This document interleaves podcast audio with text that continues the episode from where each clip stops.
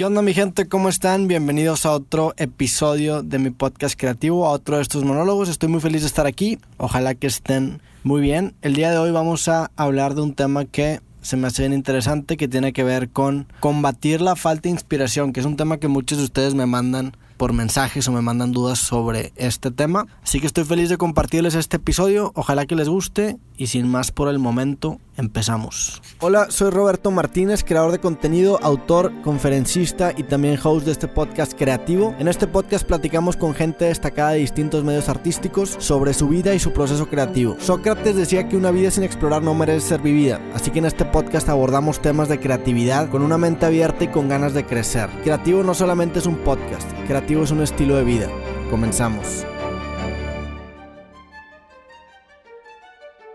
Muchos creativos batallamos con el tema de la inspiración y este episodio precisamente no va a hablar de la inspiración porque ya lo he hecho antes y probablemente en otro capítulo lo trate más a profundidad, pero para mí la inspiración es algo que, que sí definitivamente existe y definitivamente te ayuda a poder trabajar mejor y a producir mejores resultados, pero es un lujo, es decir que no es un requisito para empezar a trabajar. Una manera en la que yo he descubierto que puedes de cierta manera tomar un atajo a ese bloqueo creativo que algunas veces nos pasa o a esa falta de inspiración que algunas veces sentimos de algún trabajo que queremos hacer. Un atajo que he encontrado es estudiar y entender profundamente el medio en el que te estás desenvolviendo. Y ahora, ¿qué me refiero con el medio? El medio simplemente es lo que estás usando para transmitir tu propuesta, tu postura, tu mensaje. Es decir, tu medio puede ser un video, puede ser un libro, puede ser un podcast como lo es ahorita, cuando tú entiendes realmente las limitaciones que hay dentro de tu medio, tú puedes jugar con esas limitaciones y puedes sacar inspiración para crear algo que juegue o de cierta manera rete a esas limitaciones que tú, que tú sabes que tu medio tiene. Si tú entiendes que solamente puedes hacer ciertas cosas porque estás atado o estás anclado a lo que tu medio te permite hacer, tú puedes utilizar esas limitaciones para darle un giro y una voz diferente al mismo mensaje que tú tenías en la cabeza. Lo que quiere decir que el mismo mensaje en distintos medios se puede interpretar de forma diferente porque las limitaciones entre los medios son diferentes. Entonces, ¿a qué me refiero con explotar estas limitaciones que tenemos en nuestros medios? Te voy a poner un ejemplo bastante claro. El surgimiento de los videos en Internet,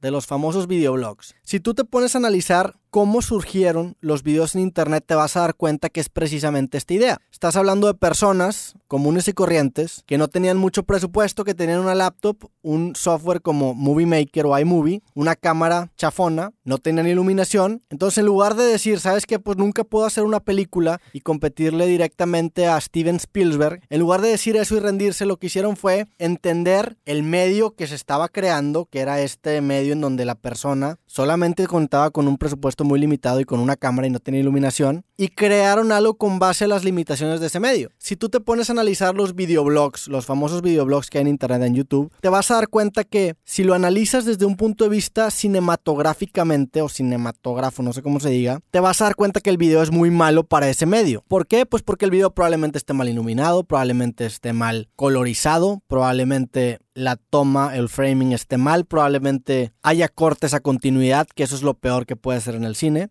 que para las personas que no sepan, un corte a continuidad es cuando tú cortas una escena y dejas la misma toma, entonces el espectador se da cuenta que cortaste, ¿no? Y que esa es la esencia y el corazón de los videoblogs. Que estás hablando, hay un silencio, cortas y ahora la persona aparece en otro lado. Eso es la esencia de los videoblogs. Lo que para un director de cine es el peor pecado, para un videoblogger es el corazón de su trabajo. Y precisamente a eso me refiero. Estas personas sabían que no podían utilizar su equipo para competirle directamente a un formato de cine, así que lo que hicieron fue crear su propio formato, aprovechando las limitaciones y utilizándolas a su favor. Solamente estas personas solamente podían hacer cortes a continuidad porque solamente tienen una toma y una cámara, entonces en lugar de esconderlo, lo que hicieron fue fomentarlo y lo convirtieron en el corazón de su formato. Los videoblogs son cortes a continuidad. En el cine lo peor que puedes hacer es un corte a continuidad. En una película, al menos que sea una escena en donde el personaje se esté drogando, no vas a ver cortes a continuidad porque es lo peor que puede ser en el cine. Así que lo que estas personas hicieron es que en lugar de usar las limitaciones de su formato como un impedimento para crear, estas personas lo utilizaron como una manera de crear un nuevo formato que antes no existía, un formato más dinámico en el que estas personas ahora sí pueden grabar videos con sus nuevas reglas, con sus nuevas limitaciones y ahora pueden grabar en una menor cantidad de tiempo, porque también estos cortes a continuidad obviamente les abren las puertas a estos creadores a que no se tengan que memorizar todos los guiones para grabar un solo video. Es decir, tú te puedes memorizar solamente una oración, te puedes quedar callado, lees que sigue cortas a continuidad y después sigues hablando. Lo que en los programas de noticias sería algo muy malo, porque en los programas de noticias tampoco se practica el corte a continuidad. Entonces la reflexión final es esta, en lugar de usar tus limitaciones que tienes en tu casa como excusas o como una forma de compararte con personas que no tienen esa limitación, utilízalas como una manera de darle un toque fresco, un toque nuevo a tu trabajo y crea un formato nuevo que se adecue a tus limitaciones. Juega con las limitaciones, las limitaciones son bendiciones, también en otro capítulo vamos a hablar, por las limitaciones son bendiciones que te dicen por dónde irte, porque si no te limitas tú nunca vas a hacer nada, así que aprovecha las limitaciones que te presenta tu medio, tu formato, y úsalas para crear contenido fresco, diferente y darle una voz un poco más distintiva tu trabajo. Y ahora también lo puedes ver del otro lado. Si tienes acceso a distintos medios, escoge tu medio pensando en las limitaciones que tiene el mismo medio que estás escogiendo. Es decir, escoge tu medio considerando su alcance, considerando sus limitaciones y juega con esas limitaciones. A mí se me hace bien interesante las personas que juegan con las limitaciones de su medio, ¿no? Como que estos, esta conciencia de que sabes hasta dónde llega el canvas en el que te estás desarrollando hace el trabajo de la persona mucho más interesante. Así que antes de crear tu nuevo proyecto, escoge tu medio con base a las limitaciones y beneficios que te convenga imponerte o que este medio te esté imponiendo y encuentra la manera de que esas limitaciones en lugar de aplastarte o destruirte,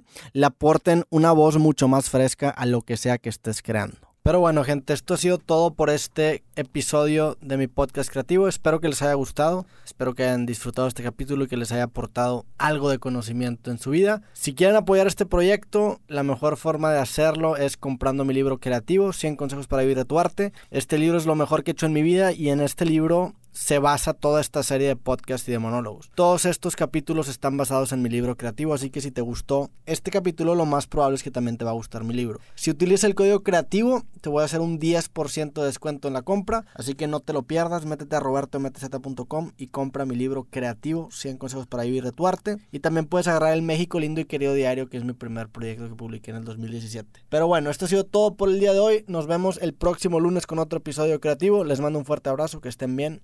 Yes.